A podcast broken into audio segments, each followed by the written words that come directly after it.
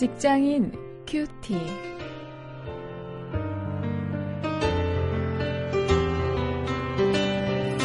여러분 안녕하십니까? 3월 31일 오늘 마태복음 마지막 부분을 함께 묵상하도록 하겠습니다. 28장 16절부터 20절까지 우리가 잘 아는 구절을 가지고 오늘은 일터 전도를 주제로 해서 말씀을 묵상하십니다. 직업 선교사의 세 가지 훈련 지침 이런 제목입니다.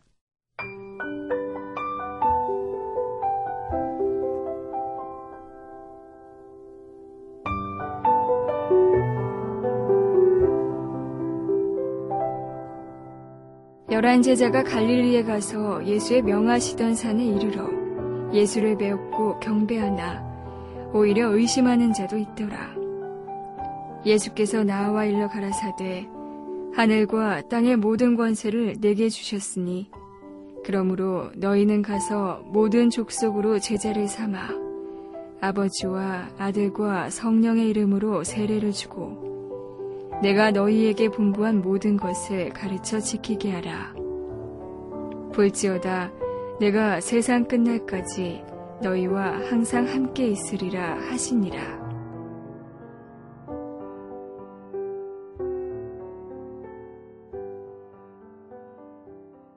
세계 선교에 대해서 우리 젊은이들이 특히 많은 관심을 가지고 있습니다. 그런데 선교가 필요한 나라들 중에 선교사로서는 들어가지 못하는 나라가 많고 그래서 더욱더 어, 이 직업 선교사의 필요성이 대두되고 있는 시점인데요. 이런 때에 오늘 본문을 통해서 우리 직업인들은 직업 선교사의 훈련 지침에 대해서 좀 생각할 수 있어야 하겠습니다. 첫 번째 훈련 지침은 훈련에 힘쓰는 것입니다. 16, 17절이 얘기를 해주고 있죠. 예수님이 지상 사역을 마치고 이제 승천하시는 마당, 사도행전 1장에 나오는 그 상황인데요. 그때 겁도 없이 예수님에 대해서 의심을 하는 제자들도 있었다고 합니다. 참 상상하기 어렵지만 오늘 우리의 현실이기도 합니다. 우리는 이 주님을 수십 년 따른다고 하면서 스스로 생각해도 때로는 참 형편없는 그런 믿음을 가지고 있지 않습니까? 참 나는 왜 이렇게 이 훈련받지 못했을까? 이런 생각 여러분 어, 하지 않습니까? 우리가 정말 굳건한 믿음을 가질 수 있도록 언제라도 직업 선교사로 파송받아서 선교 사역을 감당할 수 있도록 선교에 필요한 훈련을 받기 위해서 노력해야 합니다. 제가 생각할 때 우리가 직업 선교사로 준비되기 위해서는 두 가지를 준비해야 합니다. 하나는 직업적인 능력입니다. 직업적인 능력이 없이 직업 선교사가 될 수 있는 방법은 없습니다.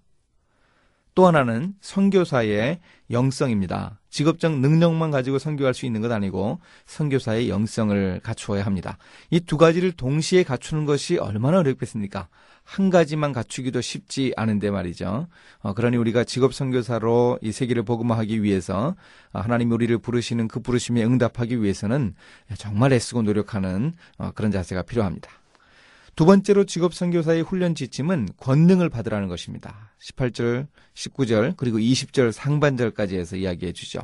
또 사도행전 1장 8절 말씀이 어, 우리에게 아주 중요한 교훈을 줍니다. 예수님이 지자들에게 권능을 주신다고 약속을 하셨고 오순절 성령 강림 사건을 통해서 그 약속이 입증되었습니다. 우리는 권능 받아야 합니다. 부단히 성령 충만해서 하나님의 권능을 우리가 꼭 받아야 합니다. 성령 충만할 때 우리가 나가 전도하면 놀라운 전도의 열매가 틀림없이 맺힐 것입니다. 이 사실 우리가 기억하면서 성령의 충만함을 받기 위해서 애써야 하겠습니다. 이제 직업선교사 훈련 지침 세 번째입니다. 주님이 오시기까지 전도하라는 것입니다. 20절 하반절 그리고 사도행전 1장 9절부터 11절까지 말씀입니다.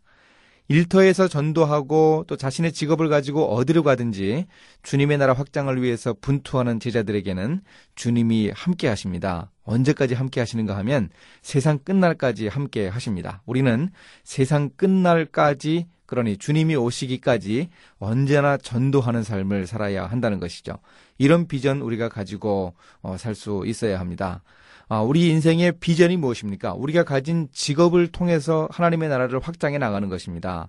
교사면 교사의 일로, 엔지니어이면 엔지니어로, 또 유통업을 하는 사람이면 바로 그것을 통해서 어떻게 하나님 나라를 확장할 것인가 전도하기 위해서 공리하는 것이 우리의 비전이죠. 어, 그런 분명한 비전을 가지고 또 하나님이 우리와 늘 함께 하실 것이라는 확신을 가지고 우리가 전도한다면 하나님의 놀라운 은혜를 체험할 수 있을 것입니다. 이제 실천거리를 한번 찾아봅니다. 나의 교회 활동 또 신의회 활동을 이 직업 선교사로 훈련받는 그, 그런 기회로 삼을 수 있어야 하겠습니다. 어, 여러분의 이 목사님들, 여러분의 교육자님들을 어, 좀 자극하셔서 이 직장 사역, 정말 직업 선교사로 훈련받는 어, 그런 훈련을 좀 어, 요청하시고 요구하실 수 있으면 좋겠습니다. 또 아직 구체적인 훈련 계획이 없다면 어, 그런 것이 불가능하다면 스스로 계획을 세워가지고 나는 직업 선교사가 되기 위해서 직업적인 전문 능력을 키우기 위해서 노력하고 또 선교사의 영성을 가지기 위해서 노력할 수 있어야 합니다. 이 두 가지 방향의 어, 그 직업 선교사 훈련 계획을 우리 스스로도 좀 세울 수 있기를 바랍니다. 이제 함께 기도하겠습니다. 하나님 언제나 직업 선교사로 쓰임 받을 수 있도록 훈련을 감당하게 하옵소서. 우리의 교회와 신회가 일터 전도자와 장차 해외나 지방 지점의 전도자를 훈련하는 그런 프로그램을 가질 수 있게 인도해 주시옵소서. 예수님의 이름으로 기도했습니다. 아멘.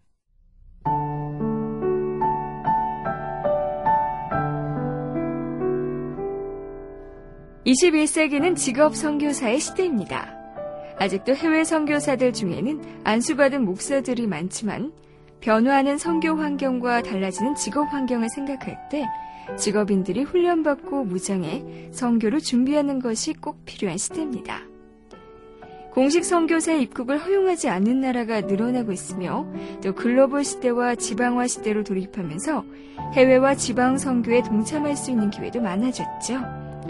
이런 시대 환경 속에서 언제든지 해외나 지방의 직업 선교사로 나서기 위해 현재 일터에서 직업 선교사로 훈련받을 수 있어야 하지 않을까요? 교회도 이 부분에 선교적 관심을 기울여야 할 것입니다.